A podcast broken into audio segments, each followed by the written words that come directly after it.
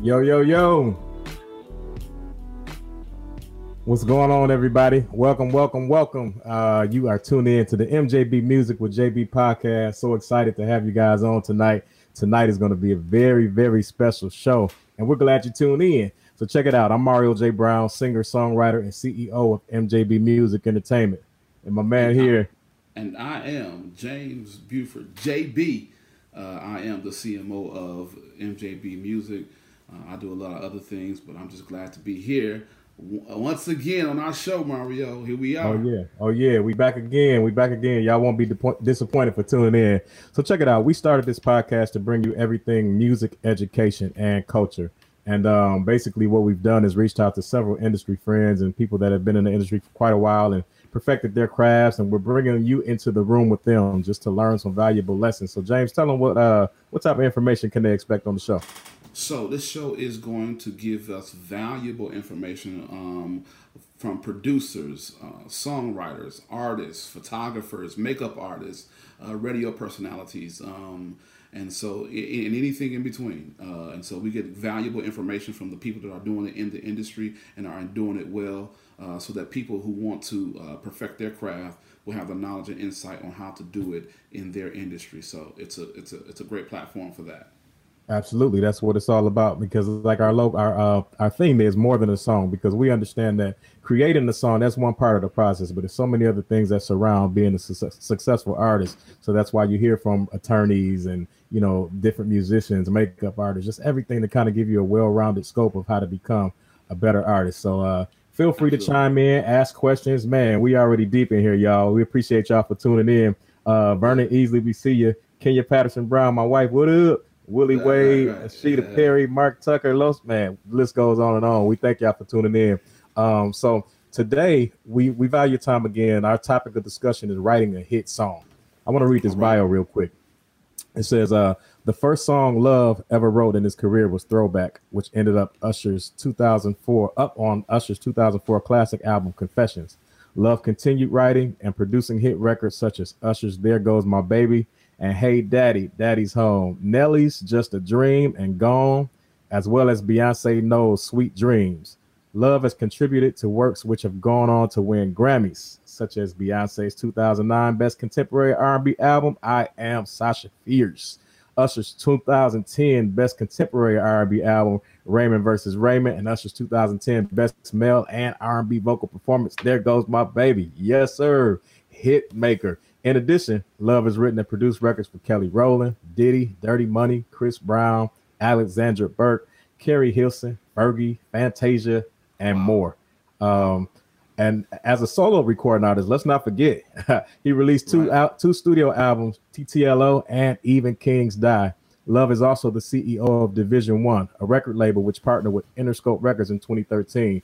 Love has appeared as a featured artist on records with T.I., Usher, JD, Jermaine Dupri, Jamie Foxx, Rich Boy, Fat Joe, and so many others, man. That's just a small glimpse of what this brother has accomplished. So, um, but before we talk to him, I just want to uh, kind of talk about the culture moment of the day. JB, what's going on in the news? What's going on in our culture? So this is uh, in, in in line with the election season. Uh, recently, uh, not re- well, recently, Cardi B and uh, Candace Owens. If you don't know who those two are, you got to look up their tw- Twitter thread and what was going on with them.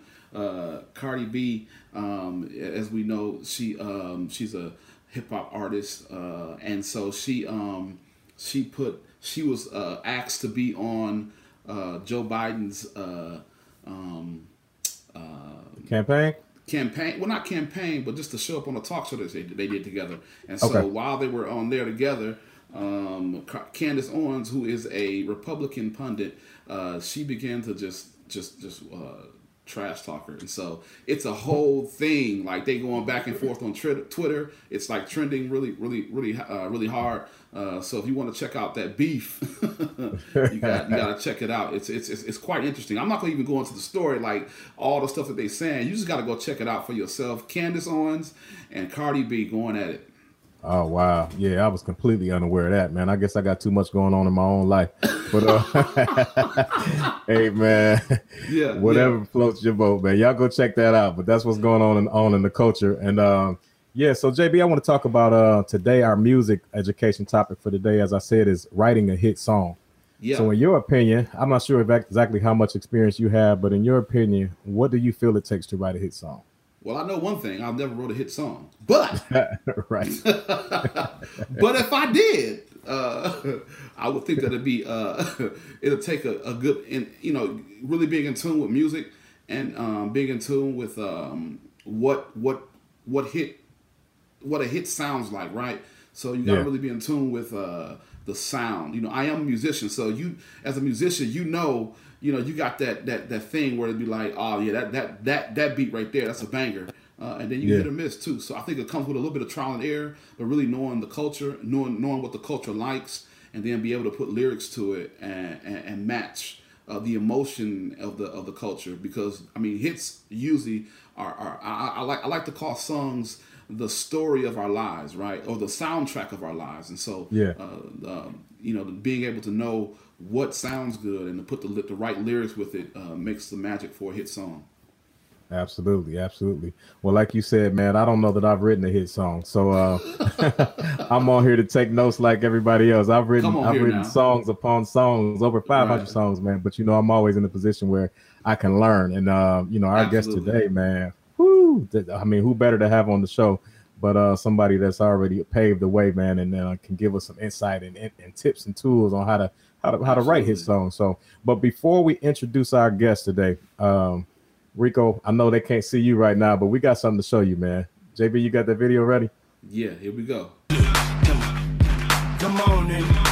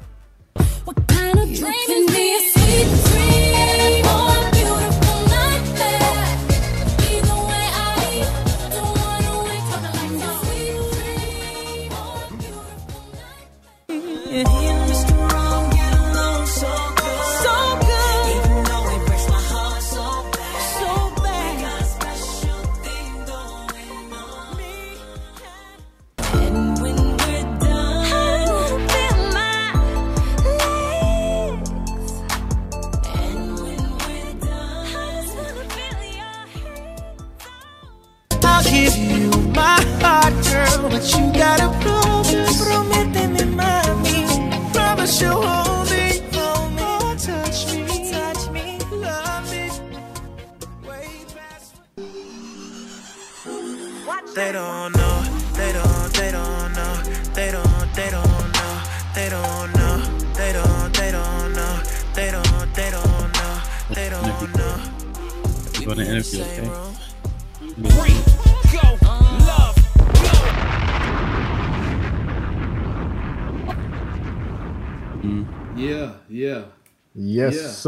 In. So without further ado, man, let's welcome our guest, my friend, my homie, Mr. Turn the Lights on. Rico Love, what up, bro? Yeah, yeah, what up, what up, yeah. what up, what up? How y'all feeling? good, man, good. we feeling good, feeling great, man. So excited, man, and honored to have you on, man. It's such a privilege, man. We we just thank you, man, for your time, man. Absolutely. What's going on with you? That got me feeling like a star, man. oh man. nothing less, bro. Nothing less, man. well, yeah, we you know, we're gonna we're gonna spend a little time, man. We ain't gonna keep you all night, but we definitely want to get some tips and some tools. Also, um, you know, kind of just get some insight on where you are, how you got to where you are, where you started Absolutely. with passion. So we got a few questions that we want to ask you. So man, just feel free to just give from your heart, man. It's, it's people, man, they on here, bro. They on here. They, they they showed up to hear Rico Love tonight. So you know, we're excited to have you. So if you're ready, man, we're gonna jump right in. Okay. Yes, sir. So the first question I have for you, man, is um, people who don't know you, they look at you and uh, think that you might have made it overnight. Mm-hmm. Take us take us down the journey to where things started for you, and uh, how did you make it to the level you're on now? Um, you know, the, the real start was the bus rides from Tallahassee to Atlanta every weekend, starting in 2000. You know, 2000. And when I went to college at FAMU, I, I was like, you know, just hungry to make it. And a guy by the name of, of Will Mathis, Everybody might know him in, in Milwaukee Chicken Will. Yeah. He introduced me to Vincent Searcy, who believed in me first before anybody, you know, and um, took me under his wing. So I used to take the bus, use the credit cards that I got in college. You know, that one had a five hundred dollar limit, one hundred a seven hundred and fifty dollar limit, and I just would use the credit card and, and take the bus to Atlanta every weekend until that ran out. When that ran out, Thirsty would send me the money to get on the bus every weekend, and you know, I linked up with Jagged Edge, um, and the Corner Boys who were signed to them as producers. I started working with them, and then we we created a bond. And I started sleeping on their couch every weekend, and it kind of like spawned into this incredible working relationship. And you know, meeting this person and this person, and then my sophomore year in college, I was introduced to um, a guy by the name of Ed Long, called him Dirty Bishop, and he introduced us to Usher, and mm-hmm. and told us that Usher was looking for producers through this guy named Jonathan Niblack. So when we we the producers uh, the Corner Boys produced a remix for Usher, and I rapped on it. When I rapped on it, Usher heard me and reached out to me to perform in a showcase he was having to look for new artists. Yeah. So when I performed in that showcase, Usher loved what I what I did and ended up signing me. And I think the, the rest is like history because, you know, then I went on the right Throwback, the first song, and then, you know, um, the label fell apart, but I, I realized I had a gift. So Usher gave me the keys to this incredible building that is songwriting and I was able to walk in and kind of make it a place of my own in a sense. So yeah. it's all of the story happens after that, but that is the beginning, and that is how uh, everything started for me. Wow, wow. So I mean, uh, let's let's let's back up even further. Like, is this something that you were that you noticed at a young age, or have you always known that you would be a songwriter? was it your goal to rap or you know what was the, what was the whole scope of things? I mean, I always mel- was melodically inclined. I always was um, more a fan of R and B music, even though I came in the game as a rapper. But I was always the guy around who was singing. I was encouraged by a guy named Terrence Jordan who lived across the street from me to rap. But I, I was just always musically inclined. I knew I was going to do music from the day I was born. I knew that was going to be the case. Um, but then I thought I was going to be Jay Z. I thought I was going to be the biggest rapper in the world. Yeah. And I think that, um, but I always knew it was going to be music. I knew, and I and I always knew I was going to make it. You know, I just never had. That's why when people always ask you, "Can you believe it?" and I'm like, I really can. Like I never had uh, any doubt in my mind that I would make it. Honestly, um, the vision that I have for myself is far greater than than I've even been able to reach yet. So. Yeah uh, but I've always, and then when that happens, people will be like, "Did you ever think?" And I'll be like, "Yeah, I did." Yeah. I think most people who do make it, you kind of knew. It kind of there's something in you that you kind of know. You know what I mean? Yeah, yeah, very true, very true.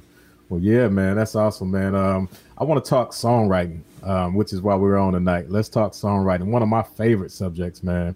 Um, what is typically your process when writing? Now, I want to spend a little bit of time here because, like I said, the people that are on here tonight, maybe have tuned in specifically for these tools and these tips. So, uh, what's typically your process when writing? And um, like, do you always follow a certain formula? And yeah, um, I like to write stripped. So, um, to a piano progression or a guitar progression, and or loop or a sample loop or something, I like to write to the chords and build around it. So, if it's just a piano loop, I'll hear uh, one of my guys playing a loop or or a guitar riff, and I'll say import that. I I am like initially just hear instantly a verse melody or a hook melody along with the lyric right away.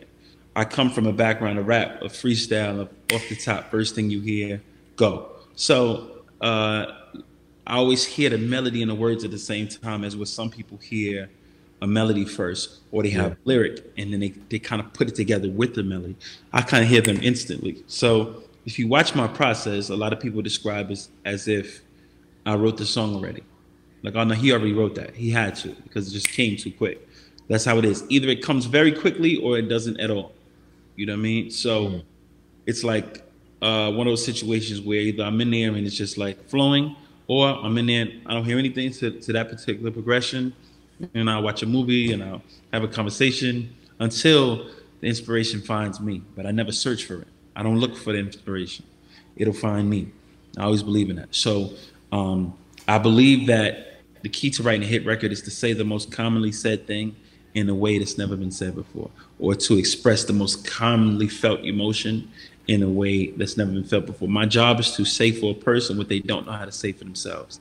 If you're hurting, it's easy to say I'm hurting, but if right. you say, uh, "And I miss you," like the desert miss the rain, it's like, oh, okay, you know the depth in which she misses you, right? When she yeah. hear that lyric, you know, when it has to be how how great of a feeling. I can't describe this in or you just played a clip from a song I wrote from Romeo Santos at Usher, and it says, "Promise you'll love me way past forever."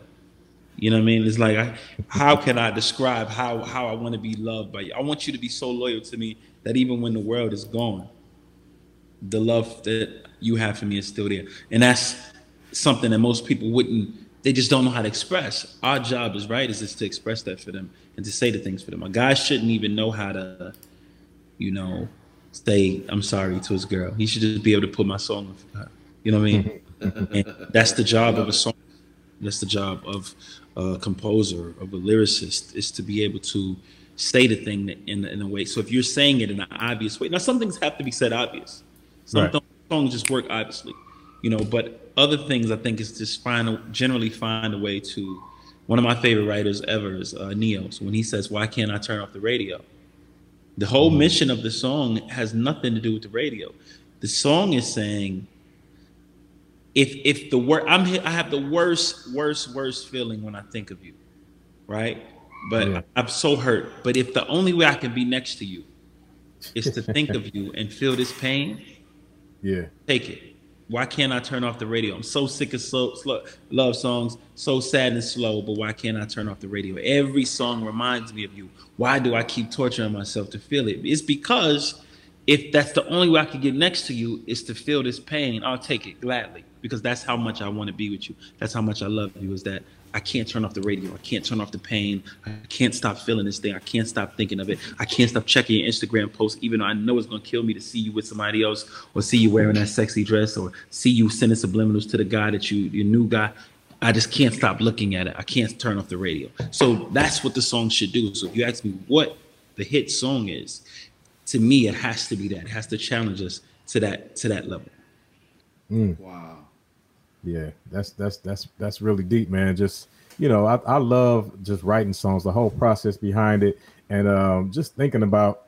I'm just sometimes I've, I've, I've had the opportunity to be around you, and I'm always amazed at um, how number one how fast that you write, and then the content that you come up with. So I'm I'm thinking to myself, does this brother like got a bunch of ideas in his phone already that he just waiting for the right beat and he just gonna apply it to certain things? Like, how do you always have content that's ready, and where do you where do you pull from? I know you watch a lot of movies, read a lot of books, material. So let's talk about that. That's it. I read a lot of books. I, watch a lot of movies. I watch documentaries, and I study people. I don't even know how to enjoy anything without understanding why it's great. you know what I mean? Like yeah. I'm watching a beautiful woman. I'm thinking to myself, what is she thinking? How does she react to heartbreak? Right? How does a woman who has everything react to heartbreak? How does a woman have nothing react to heartbreak? How? What's the happiness for her? right, this guy has everything in the world. What's happiness for him? How can I look? Okay, I look at a person falling down some stairs. What's the thought right before they hit the bottom? You know, like I'm watching this film and this documentary and I'm enriching my vocabulary. I'm understanding the way people see the world. I'm understanding how things work. And how can I fit that in the song? And even furthermore, when I go into those things as a CEO, it's like, look at that lighting. Look at that that that shade how can I fit this and how can I create this a visual into a visual for my artists or for myself? Like so, um, the, the, it's almost like I'm con- constantly doing the homework. That's why when I meet uh, arrogant people, there's no way mm-hmm. you can be a great writer. It's because it, it can't. You can't be arrogant and be great at this. Or when people try to call me arrogant, it's like it's no way. I might not do what you asked me to do, but right is a selfless job. We have to give up ourselves. We have to give up everything that we feel and see on a daily basis and try to understand the way everybody else thinks and feels and sees. So it's one of those positions in which you it, it takes a certain level of humility towards the art and humility towards the work that it can't be self-serving if you're really truly good at it and you really understand at the level in which I believe I understand. This is one of those things where you're constantly working, you're constantly serving, in order to do that, you have to be selfless. Yeah, yeah, yes, sir. Well, um, you know, what have you found? You, you make this look easy. I mean, again, unless you're on the inside, you probably don't know what, what your life is like on a day to day basis. So, what have you found to be the most challenging part of your career? And um, is there anything you know now that you wish you'd have known earlier um, that would maybe save you time, money, relationships? Like, what's some of those lessons that you know now that you wish you would have known earlier? Um, the most challenging thing about doing anything great is that constant question of so what's what's what you've been working on, and it's like I, have done enough that you shouldn't have to ask me that. You know what I mean? So that's kind of like it's like a what have you done for me lately type of energy mm-hmm. in this business, and it's almost like it's almost condescending to a point where somebody says, "What's been up, man? What you been up to? You still you still writing songs?" And it's like, "What?" like, right. I sold 150 million albums. Like I don't never have to write again. You know, you shouldn't even try me like that. On my worst day, I've done enough. So um, I think that's the most part that's vexing in a business where it's always what's next, what's next, what's next, what's next, what's next. You know what I mean? Just last year, I had the City Girls' biggest hit, right? Still to this day. Twerk was number one for you know nine weeks. It was in the top ten for 25 weeks. It was, you know, I mean, it, yeah. but already they got a new album out. That's the game. You know what I mean? Already they have a new album out, bro. The record hmm. was number one less than a year ago. They have a new album, and that's the game. That is the nature of the business. If you don't understand that, and it's quick, it's quick, it's quick. It's not like you know. Um, I went through a period of two and a half years without anything on the radio, and then it was like, oh, what happened to Rico? That is the part that's vexing. It's like you go through these um, transitions. You know, you you you you change management or you do these certain things, and before Twerk and the, and the Gucci album and the Trey Songz album, I think I did. It was like a period of where I was trying to figure things out for myself personally and, and my career, and you just kind of was in limbo. And, and the structure, the infrastructure that you had to build your career was kind of dismantled when management broke up, which happens in this business a lot. But um, in that transition, it's always of what have you done? And, and you always you never ask this question by anybody who's done anything. You know what I mean? You only ask it, it all right yeah, who's the, yeah, who's accomplished nothing. I remember being in the studio across from Pharrell, and I was on fire. You know, I had like an eight year run. I remember going crazy, and I remember Pharrell had nothing on the radio, but he was working every day. He was working, working, working, working. And he came in the studio one day and he played me a song and he said, "Yo, I'm doing this little movie thing. I want you to hear this." And I'm like, I'm blown away. Like this is I never heard anything like this. This is amazing. What are you gonna? He said, "Yeah, I want CeeLo to sing it." but he don't want to sing it, so I might just keep it myself. And it was happy for Despicable Me. you know wow. what I mean? Like, wow. so you might say to yourself, "What if I'd have been the guy to say that for us? What you been doing, man?" You know what I mean? Like, he's working, and yeah. in order to to have the second win in the, in the next run that he had, he was had to put in that time, and after that, he created his own festival in Virginia. Now he's a multi like he's he's making hundreds of million dollars on festivals. If it wasn't for the pandemic, he'd have had that festival again, you know. But but it's like so many things that he's been able to build off the back of his success as a writer and composer. Same for me. I want to be able to do greater things than just working for a record company because that's what you do. In a sense, I'm a freelance worker and I work for record companies and I get paid a publishing, and my somebody might say, "Well, you make millions. Oh yeah, but they make hundreds of hundreds of millions and billions. Mm-hmm. So how do we get in that conversation? We don't get that way from writing songs. I will not make a billion dollars as a songwriter. It's just not going to happen. But I can make a billion dollars off the brand. So it's yeah. now about understanding how to take the music and use it as a catalyst to launch me into that that sphere, that realm as an executive, as owner, as CEO, as entrepreneur. And I think that that's the key. And I think that that's what I've always, like I said earlier in the conversation, the things I've seen for myself that are far greater than what's even uh, happened so far. And right now, owning the label, breaking the artist is the first part of that. But after that, you get into the position where you say to yourself, now the brand is strong. What do we do with the brand from here? And that's the view, that's the future, and that's the vision. Wow. You touched on something that I don't want to skate past, man. And uh, you talked about basically seasons, and you've been around long enough to know that seasons change. And um, you know, I, I'm glad that you kind of brought that up because a lot of us, include myself, you know, people give up in the rough seasons and the tough seasons, not realizing that things are going to come again. So, you know, that's just encouraging to hear somebody like yourself that's, you know, reached a certain level of success and to understand that even at your level, you go through seasons, you go through challenges, you go through times where, you know, it may be dry or maybe, you know, but it, but it comes back around. So just man, if you don't mind just talking a little bit about that, just at your level, because we all experience it, but we, you know, you look at people on the outside and think that, you know, y'all good, y'all don't have issues like that. That's just just for common folk. yeah, yeah, man. We um, you know, I, I went through, uh, I went broke, you know, not because I was in the clubs and partying and, and smoked and drank the money away. I was sued by different entities for things that um you know, I would just put people in charge of things that may not have been fully equipped. So I went to a situation where I lost everything and I had to struggle and grind. But the thing about it is, was my ability to. Um, nobody knew it. I didn't wear it. I just had to get through it. So then you make a play and make this play and make this play, and you get back on your feet because you're a hustler. So yeah, you have those times where this is happening. Everybody's after you at on one and from this end to this end, and you got to figure out you know how you gonna handle that how you gonna maneuver through that you know um, and understanding that the gift is greater than everything right like yeah. the gift is god right a god like let's say if, if it's like a, piece of god and he gives you that that is your gift so when i write a song that is a part, part of god right so what's greater than god if I what if I told you as infinite and as big and as great and as omnipresent as God is, he gave you a piece of him that was this big. Wouldn't you feel like oh, that's all I need to rule the world, yeah, right? Yeah. So yeah. when you when you feel that way about your gift, it feels like you, you don't have any fear. You have your days where you're down because of your situation. But when you have this gift, if, if you if somebody told me you had this rock in your house, that was from like that's literally the rock from God's mountain. You know what I mean? right. You like when they said, if I could just touch the hem of his garment, right? So imagine if you had a hem of his garment at your house. Yeah. When the woman uh, in uh, what, what, was it in, in, in uh, Lazarus, she cut, she touched Jesus uh, of Nazareth, right? She touched Jesus' him, and she was healed. And he looked and instantly saw her and knew that his she was changed because he touched her.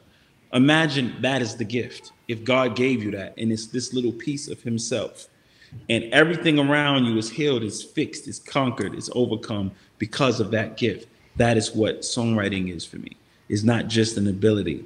And when you see that and you understand it about yourself, there is no room for fear. There's no room for lack, and there's no room for doubt. You look at that and you say to yourself, I'm going to be fine. It's no way that I was able to make millions and millions and millions of dollars off this thing and then you're going to tell me that it, it ran out. There's no, there's no way you're going to be able to tell me that. It's just that you got to figure out a way to manipulate that gift to get mm. The next to the next. And whatever the season that you're going through, you have to understand the purpose of it and who was I intended to meet during this job time. I, I was able to, fortunate enough to realize who around me was there, was truly there. Mm. You know I mean? There were conversations that were had about me in my dark period that was the same. Like I was even um, that was that was like incredible to learn that people felt this way, but they just found it convenient to feel this way when I had nothing. But then when I had when I was up, it was right. like all of those things were ignored. Now all of a sudden, I hate when you do that. I hate that this about you. I hate this, and you ruined my life. And you did, you know, those things happen when you have nothing, and you have to learn it. So through, when I went through that period of nothing, I, I, was aware and I understood who was who and what was what. So um, yeah, man, that, that was an incredibly trying time. Um, I appreciate it. If you ask me, could did I would I ever go through it again? No, I do never want to go through that ever again. Ever, ever. I know when people right. tell the stories like if I could do it all again, I'd go through. No, never no, ever, ever do I want to go through that. I was being That's broke real. is one that's one thing. But being rich and then being broke, ain't nothing worse. Oh my God, man. Nothing worse than that. So uh, you know, to get through that and see the other side of that, that's like a blessing. You know what I mean? And it's wow. still so much further to go, and I understand that. But I'm just blessed to be able to say that I'm still here, and it gives me the opportunity. You know, other things that have come up since then, it's like they don't scare me as much. And I think God was putting me through that to say these, you know, mm. I mean, more things that's going to pop up. But you went through this very difficult time. How did you handle it? And did you yeah. wait I think that I passed the test, and I'm still passing tests. You know? That's what's up. That's what's up. Yeah, man. Shout out to uh just a side note to Carries. I seen him walk past and uh believe, man. he ain't yeah. back there no more, man. But shout out to the to the babies, man. And um I saw I saw y'all fishing the other day, man. I was jealous, man. You know, that's oh, that's my man. thing. I, I love the fish, bro. I see, I see that's something that you just got into, man. You enjoying it, I see you. Yeah, man, I had a blast, bro. It was so much fun, man. I couldn't I didn't even know you can have that much fun fishing. I just didn't know that it was even an option, but it was incredible. I had a blast. yes, sir. Yeah, that's what's up. So, man, thinking about family, man, that's that's you know a good transition, man. How do you balance? Um, you know, uh, if, uh, um, some people may not know your your status or whatever. I don't know if uh, I don't know if you're married, single, got you know. We obviously know you got some children, but how do you man- manage your um, your your career and your family life? How do you balance that? Man, it's just kids is everything without even question. I don't even know how to manage it. It's just that I just know that they come first. So that's not yeah. even a question. They understand that I gotta work. They understand that daddy be away. They understand that, you know, but one thing that my children always uh, is important for my children to know is who I am in my heart. Like mm. as long as my children know my heart, we good. They understand that, and I have ex- I have explicit, in-depth conversations with my children daily about the type of man I am because the most the, the consistent miscommunication of any man is when another man or another person, another woman, whoever doesn't know their heart. But when you understand my heart, no matter what has ever happened, you'll know that if it was a mistake, it was a mistake. But who who he is, that's pure. And my children know that about me. Uh, they know that in in, in depth about me. You know, hey, they believe. know my heart. hey, beautiful, yeah. That's what's up, man. So yeah, we're gonna switch gears a little bit. Um, let's talk about relationships in the industry, man. How important are relationships in the industry, and, and uh, how do you decipher between the real and the fake? I mean, they all fake to me at the end of the day, you know. but but talk about it. Yeah, but yeah, it's it's all about perspective because there are people who ask me for things that they can't get from me, and they consider me being fake in that sense. So it's always somebody who think you fake, and to me, that's not obviously to me that's not fake. But relationships are extremely important, but I don't look at anybody as a friend. Mm. You know, I, mean? I, look at everybody as they out for themselves and they out to work for themselves and, they out to use others to get what they need. And if you look at generally in any business, that if you work at McDonald's, you think your manager cares about your livelihood. He's using you. He needs you for those hours. You're using him. You need to pay, right? So at the end of the day, if we all understand that we're being used by somebody, then either we smarten up and use them back to get what we need, or we'll we'll never exist in this business. I don't look for friends in this business. There are people who I see and I like and I laugh with and I hang out with, but from time to time. But as far as who's allowed in my home, as far as who's who I vacation with, as far as whose children I ask about on a daily or go see or graduations I attend or or invite to my children's things, that's a different type of thing. And that's a circle that's not really in the business. So yeah, there's people I do business with who are my family, who do I do music with who are my family. But on the, in the business, these are just yeah. people. And if over time is a consistent relationship there, then yeah, I think the key to any any relationship in business is keeping a clean face. People think it's about keeping this relationship. It's okay to keep this person around, but if they if if they know you to be a snake, then you're a snake. I just want people to know me to be a stand up guy who works really hard and does my work and does my business. And I'm consistent in, in the level and the quality of work that I give you. And I'm consistent in the level of courtesy and, and kindness that, that I give you and patience that I give you. And outside of that, it's not your responsibility to uphold any level of friendship with me. It's not my responsibility to uphold any level of friendship with you. The problem comes in when people expect friendship from people who never were friendly with them anyway. If you look at what friendly means, if if I only am dealing with you based upon the convenience of the work I can do for you, that in no way is friendly, right? right? We can be nice to each other in doing that, but if we don't exist outside of the parameters of this work, then why do I expect any type of loyalty outside of the parameters of this work? Because of that false uh, uh, idea of what this business is, a lot of people will call others fake or say this person didn't do this or I thought you was this I was did this for me. Or at the end of the day, we existed inside the parameters of work. Right. I know guys who, when I was coming up in the business, did music for me, and they charged me money for that music. So if you later on say, "But we was friends," no, no, we was cool, but even then it was business. So later on in life, if you can't get from what you want from me because of a, a plethora of things that's going on in my life, and you in turn say that I'm fake or I'm not real because you can't get what you want from me, then you have a false idea of what this business is. So, yes, relationships are extremely important based upon my face. My face is clean with everybody across the board because nobody's going to be able to say, I paid Rico to do a job and he didn't do it. Right. Rico showed up late. Rico was not a professional. Rico didn't give me the best work. Rico didn't devote himself to making sure this mix was right. Rico was, no, I'm a professional. Now, if you say to me, I invited Rico out to dinner and he declined because he had something going on. So he's faking that sense. Then you have a false idea of what this business is, right? So um, as far as the game, yeah, the relationships are extremely important, but understand what they are and how they actually work, and stop making it about a person didn't do something that I wanted them to do in my time of need, and therefore they are not this. No, the relationship is about how can we benefit each other? And if we can benefit each other, then we're operating in the parameters of a music business relationship.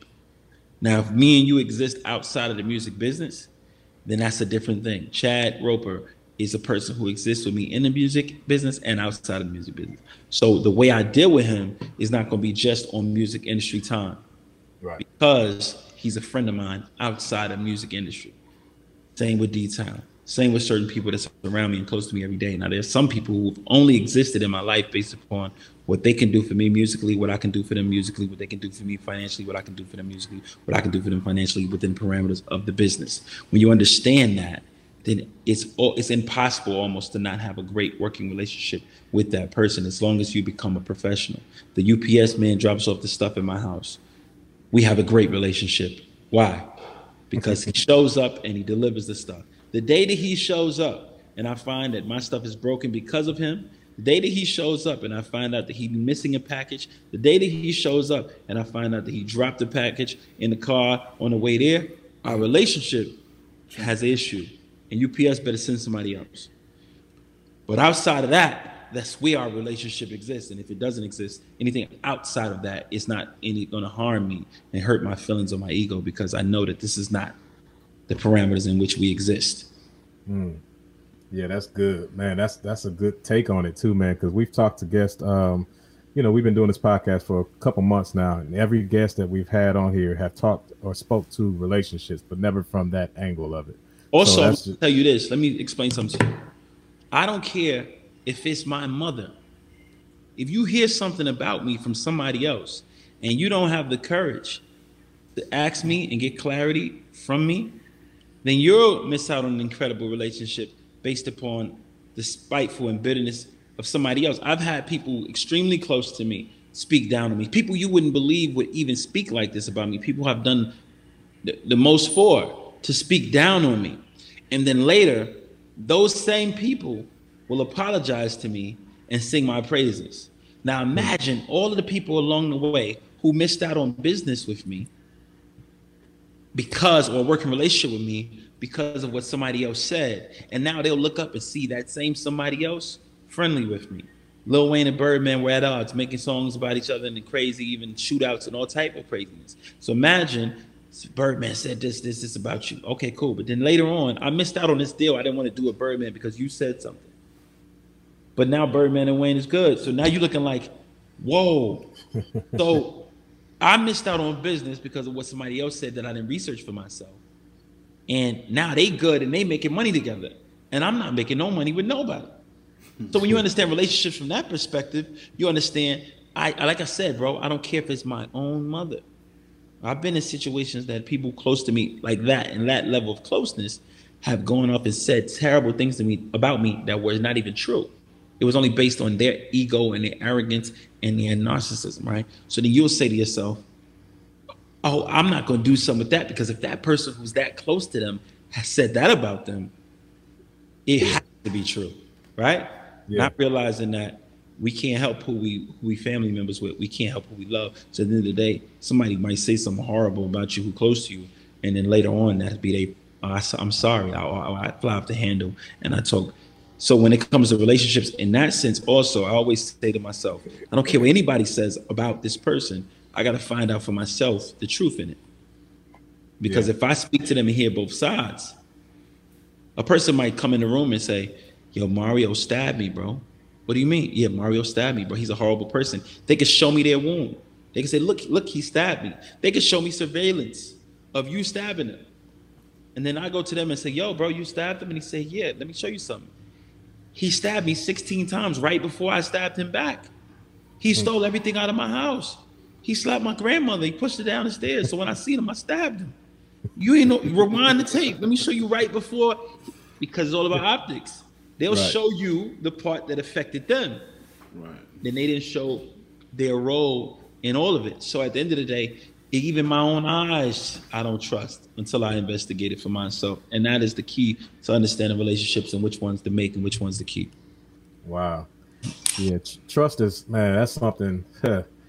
Especially, I don't envy being at, at the level you're on because I don't know how you, you know, sometimes determine who you can trust at that level. Because I'm sure uh, what I've learned, you know, just as I've matured, is that people on your level or like, you know, I've been really close to Fred Hammond, and mm-hmm. just knowing that, you know, people every day is coming with their hands out for something. Oh yeah, somebody wants wants something, and I'm like, man, it just makes you not trust anybody because every you don't know who who the real and who the fake for real. But you know, I just what I also learned is that relationships, um, you know, just being being good, being kind to people will also open up some doors that you know, other, other that you wouldn't normally be able to go through. So I, you kind of touched you kind of touched this already, but oftentimes, you know, the higher you go up, the more you become a target, and I'm sure you know that that that comes along with the, t- the territory because you know it just just does. But what's some of the hardest things that you've had to deal with after becoming successful as it relates to the people around you? You know, they say you've changed or they changed or like, how, what's your whole scope on that? Yeah, man, it's just difficult to please everyone. Believe, get out of here. So it's difficult to please. Believe, go, So it's difficult. The thing about it is you never please everybody, and also, uh, I'm a Sagittarius. I don't know. I don't know much about signs, but I do know that I'm a realist and I'm logical, right? So when you're dealing with matters of people's heart and their personal feelings and structure, a person like me really is kind of difficult because I look at the logic of it. So the logic will tell you what's what. The most difficult thing is understanding that, um, like I've done a lot for a lot of people, a lot. They, they're people who whose lives I've changed because of the work I've been able to do and getting in position and allowing the work I've done to make it easier for them to get in position.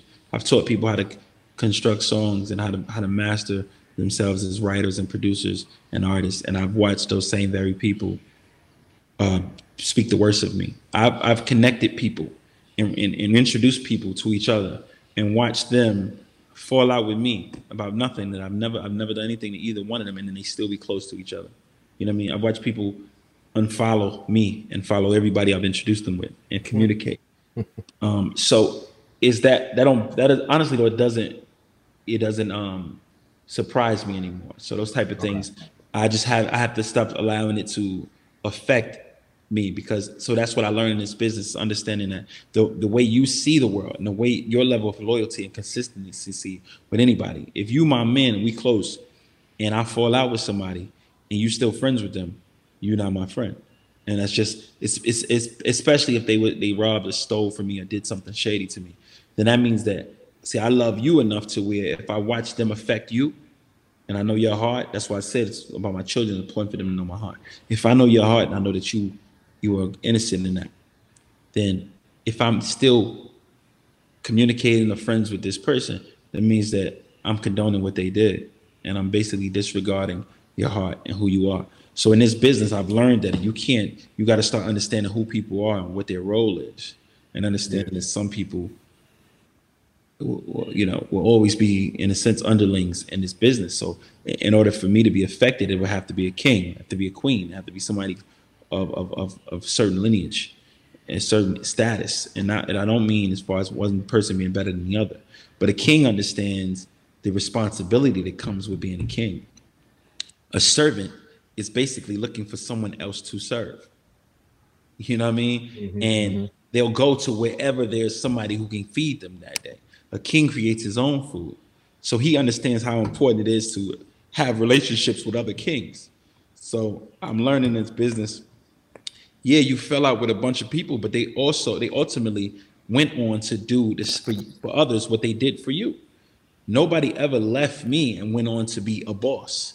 Nobody's ever left me and went on to be greater than what I. No one, no one has ever got out of position with me and then created their own position somewhere else. They only got out of position with me and then played a similar role to somebody else. Mm. You know what I mean? So at the end of the day, understanding their levels. I've never fallen out with anybody equal, ever, because equal respected and understand where I'm coming from and understand my perspective. Even if there's a disagreement, a king knows that we need to sit down and talk about this. The underling feels slighted by the by the smallest thing and won't even uh, be man enough or woman enough or brave enough to express themselves to you. And when they leave that situation, they'll be in the same situation just somewhere else. And then they'll soon do this to that person the same they did to me. So as those as far as learning and seeing that, that's that's I'm I'm be honest, you, that's the constant in this yeah. game is understanding that you know the worker going to be a worker, and you can't put the worker on the same integrity mm-hmm. level as the king. You just it'll never be that way. They'll never understand the responsibility and the and the weight of being a king. So when they fall out with you, you're arguing with somebody, you're beefing with somebody who doesn't even understand the language you're speaking and the, and the status and the level in which you see the world. I'm I'm speaking to you from a mountaintop, and I'm trying to make you understand what's going on up here. But you're hmm. angry and speaking to me as if I'm somebody who's on that level. So you'll never be able to understand the way things may affect me because of the weight that I carry you'll never be able to understand. And I've had people who've carried a fraction of the weight later and then come to me and apologize and say, bro, I never knew. I never understood. And now I see. Not because they ever came to that king status, but because they came to a status where they had to carry a little bit more than what mm. they used to carrying. Then they could understand me. The Only way you'll ever be able to understand the burdens and the sacrifices of a king is if you become one. Wow. Wow, that's rich that's right good. there. So many nuggets in that. JB, did you have something you want to share? Man, I'm just enjoying the conversation. This is this is really good, um, especially the insight on just the, the relationship. That perspective was really uh, really uh, intriguing. So, uh, Rico, thanks yeah. for that. Oh yeah, that's what's up. Well, yeah, man, we we not gonna hold you long. I gotta just I wanted to talk one more. You already touched on you know writing hit songs and some of the things that you feel like it takes to to do that, which I'm gonna go back and take some notes on. But I wanted to ask you, um, do you feel like, or how many people do you feel like, and you probably can't give a number to this, that are sitting on hit songs that nobody has heard? Um, everybody. yeah. Wow. Everybody. Me, you, everybody. Like I said, it's always going to be a, a, catalog full of records that'll never be heard. You know, in in in 70 years, when I'm gone and dead in the ground, somebody's gonna open up this hard hard drive, these hard drives, and say to themselves, "Well, what this this song never came. There's songs that I've I've done that I've never played anybody. I, not for any particular reason. It's because I do so much music. So yeah, there's tons of songs that haven't seen the light. There's some songs that you might have that just haven't been crafted the right way, mm-hmm. and you haven't figured out how to craft them properly. So they just they're this close, and you haven't played them from a from for a person who knows how to take the great elements and squeeze out the great elements and get rid of the not so great elements. So for that reason, there might be music that you've done that, that, that won't see the light of day. So it's, it's, it's very difficult, you know, to, to even answer that because we all have music incredible songs that probably will never be discovered. It's sad to say, but they probably like some of the greatest songs in the world may be sitting on your hard drive, you, Mario, because it, it, you may have not have gotten next to the right person who you could play that song for, who could say, "Let me take the you know uh, some days you might need just need to take a day and sit down and play your songs with somebody who has the ear just sit down and play all the songs you know a full day you know yeah. here let me buy you dinner and let me just sit in this room and let me just play this music for you and then you could say we can go through it you know what i mean it'd be worth a trip it'd be worth a, a, uh, a vacation to do that. To say, let's go out here, this island, rent this house, and go through these songs, and let's see what we can build. I think that's something that I want to do is go through my hard drive and say, all right, cool. Let me take all of these incredible songs that I have and go through them and correct them and figure out what maybe the production needs to be changed on them. Maybe this part isn't right. How can I make it right? And that's that. That may be worth trying, maybe doing, worth doing. Wow, yeah, that's that's some that's some valuable insight right there. And I'm sure you know, like like you said, there's so many people that have the songs. I just wondered if you have any other advice in terms of like getting it heard or in the right hands, that type of thing. Because you know, so many people out here just really hustling and trying to force their way into the door. But mm-hmm. um, what's what's what advice would you give them to you know, kind of work their way in? What's the I mean, approach? As far as being heard, man, that's the that's that's the hustle part. The gift and the hustle is so separate. You know what I mean? mm-hmm. So so if you figuring it out, if, if, I can't tell you how to get it heard because the way I got heard was just random. You know what I mean? Yeah. Not random in a sense, but it was like I can't tell you how to get on if you're not willing to sacrifice. If you can't leave your children and your family and go sit down and camp out somewhere and and and, figure it out. If you're not willing to sacrifice at that level, I just can't. T- I can't. I don't know how to tell you. Yeah. You know what I mean? It's not gonna be. It's not gonna happen just showing up one weekend and playing your songs and taking meetings. I mean, it can, but it's just not likely for it to happen. And I mean, it's just like I've been shooting baskets every day, and then my first day to get the chance to practice in the NBA, I just shoot my first shot and I miss. But now I got to go home now. yeah.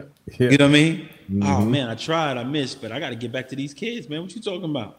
Yeah, oh, bro. If you yeah. keep shooting, you might have another. You could really shoot. Yeah, but I shot and I missed it. So they they ain't want to. So I'm gonna go. I gotta man. I gotta get back to these kids. All right, well, go back to the kids. If that's what your life is, then go back to your children. Oh, my girl tripping because I had to leave and she mad at me. All right, well, you gonna always be with this little mad, selfish little girl. Then go ahead and pick back with her if you can't, if you don't, if you don't believe in your dream enough to upset somebody else around you, wow. isn't it not gonna tell you. If you can't, if you can't believe in your dream, they upset your husband, upset your wife, upset your, you know what I mean, and understand mm-hmm. that like for a period, I gotta go and do this.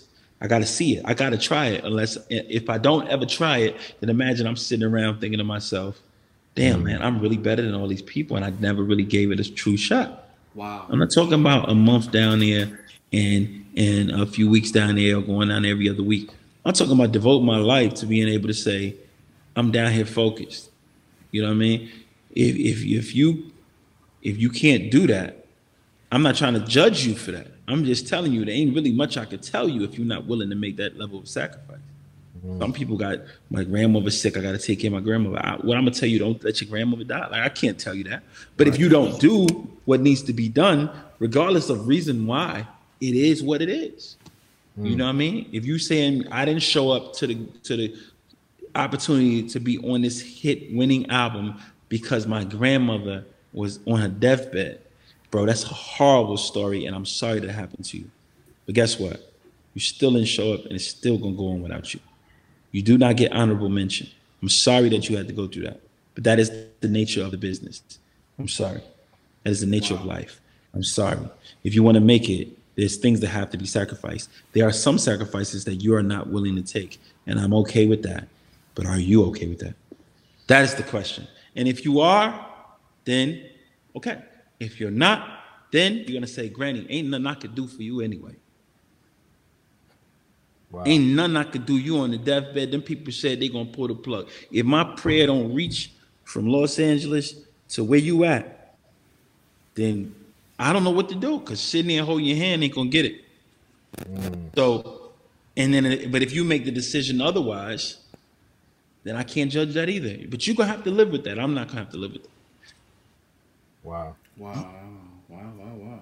Yeah, man it's a Selah moment, like they say in the Bible. You just pause. I'm just like, man, that was that, that was so heavy right there, and just especially for somebody that's in it because it's you know I'm transparent, man. It's it's it's hard, man. It's tough, but like you said, man, I don't like want to hear that. At the end of the day, you still got to do what you got to do to make those sacrifices. One of my closest like, closest friends, D Town, he had a, a ex girlfriend who always had to have him at every event for the family, right?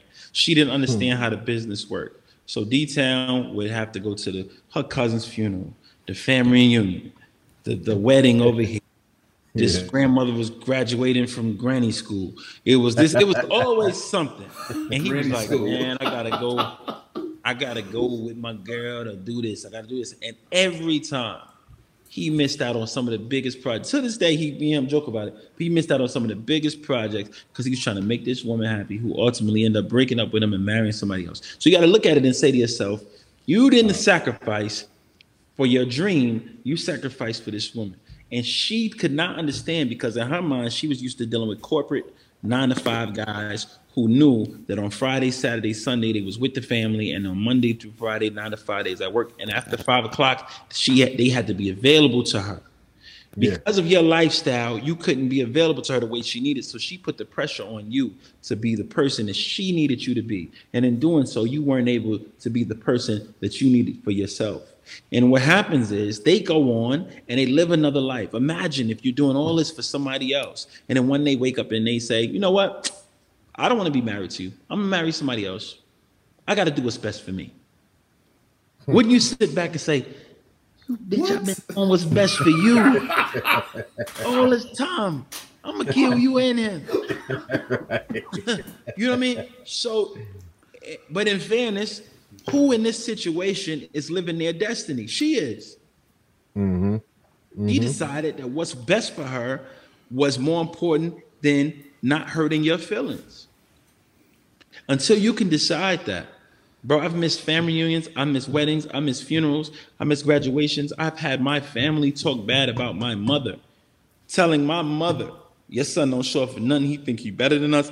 My own mother was in a place where she was uncomfortable because the family was judging me. Mm, that's tough. But I paid for the family reunion. I paid for the weddings. I paid for the graduations. I paid for the ceremonies. I paid for the class trips. I paid for the pictures. I paid for this, this, and that when the funeral, when somebody died. I paid for. At the end of the day, which side do I want to be on? The person who's able to attend all the time, or do I want to be the person who's able to facilitate it? And I'm okay with not attending. I'm okay also with a bunch of broke people judging me too. I can live with that. Yeah. Ouch. wow. Wow. Got you. Got you.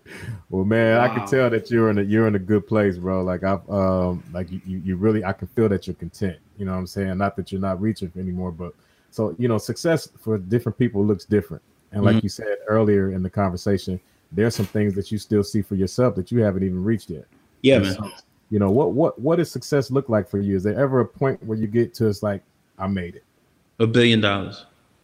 Gotcha. All right, I'm gonna tell you why. Not because I want a bunch of cars, because I got a bunch of cars. Not because I, I drove everything. I've had my, my house is super cool. My stuff, I got nice, nice clothes. I can do all that stuff.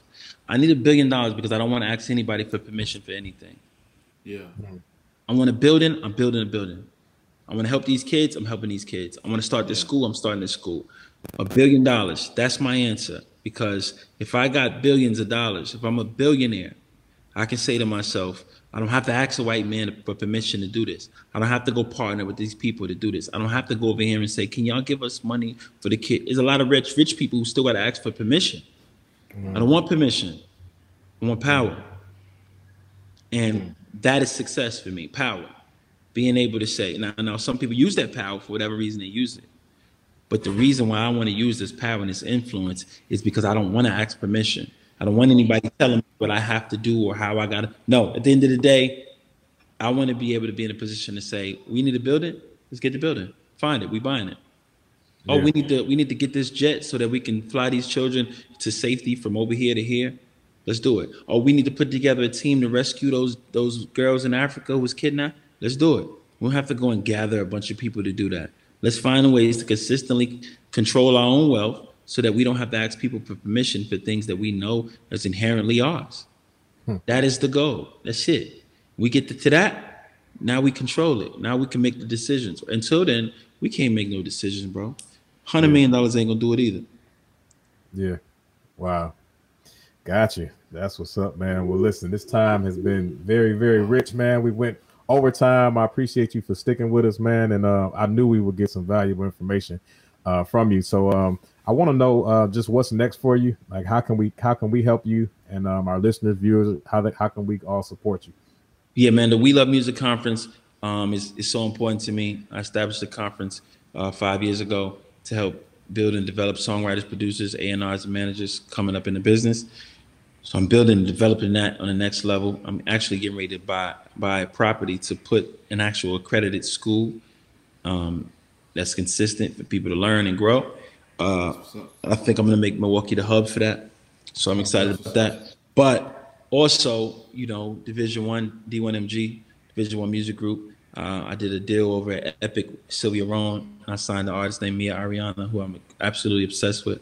She's like a little sister to me, and I believe she's like, you know, Aaliyah meets Da Brat. You know what I mean? Like mm. just incredibly talented girl who's a firecracker, and we we've recorded maybe 85, 90 songs already. Like we really intense about our pursuit of this goal, and this girl is going to be an ex- exceptional talent.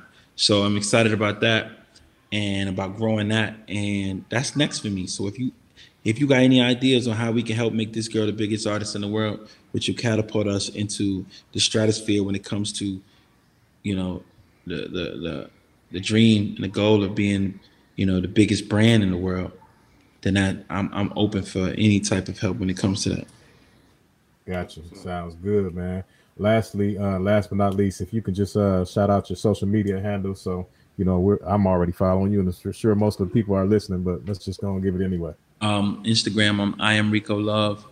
Um, Twitter, I am Rico Love. Snapchat, I am Rico Love Five. The number five.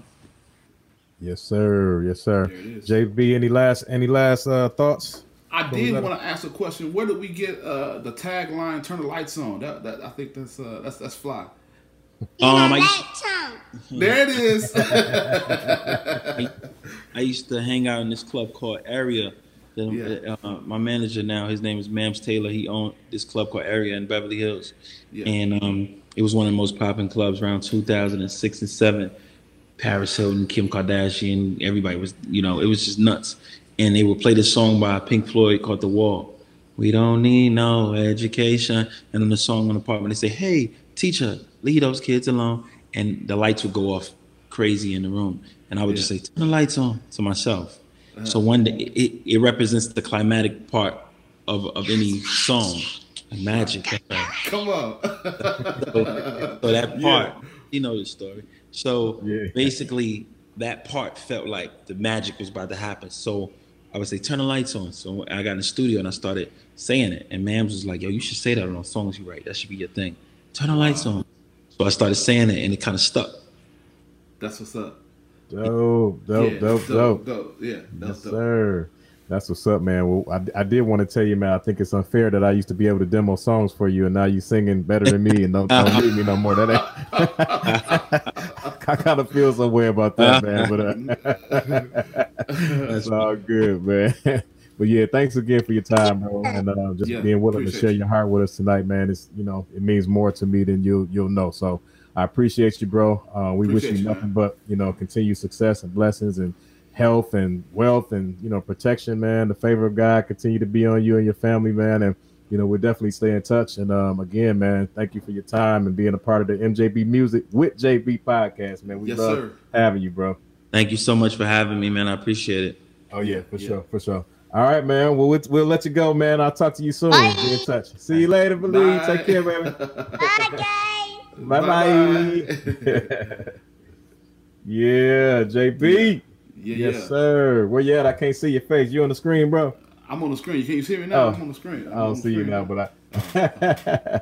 yeah, man. What a great show, man. Yeah, yeah. Um, super honored to have Rico on the show, and he said some things that you know, I definitely want to even go back and listen to because I don't want to miss it. You know, when right. you get the chance to talk and hear from people that are on a certain level, they they see things from a different perspective. You know what I mean? Right. And so, although we may not always understand what they're saying, there's there's so many messages behind you know behind the message. So, hey y'all, think what we're missing, and I also say I just want to say to that what you're just saying. I think what we're missing in society today is just that. You know, you might not agree with it. It might not be your stance. It might not be where you want to even position yourself after you hear it. But understanding people's perspective is really good in uh, dealing with people on, on a long term. I think. Man, perspective is key with anything and everything. Yeah, man. So yeah, Another showdown, man. So excited yes, about it. Um, we got another show coming up on Friday. This Friday, yes, we have uh Speak Music Radio's on Bridget what? Price. Yeah, man, she's worked so hard to get to where she is, and she's well yeah. respected in the industry, and she has so much wisdom and knowledge that I can't wait to hear from. So, uh, yeah, man, y'all make sure y'all tune in this Friday, 8 p.m. Eastern Standard Time, 7 p.m. Central, and that's uh Monday, Wednesday, Friday. Um, that's all I got, JB. What's happening? You got anything else you want to share? Yeah, I'll just say uh, also go ahead and subscribe to our podcast, MJB Music with JB more than just a song. Go on there and subscribe. All the episodes are on there except for Marette. She'll be on there tonight. Uh, we'll put her on there tonight. Uh, and so yeah, go up, subscribe, um, and yeah, it's good good stuff on there. Good stuff. Yes, yes, yes. So we appreciate you guys. Until next time, y'all take care, be blessed, and we'll see you next time. Yes, sir. All right.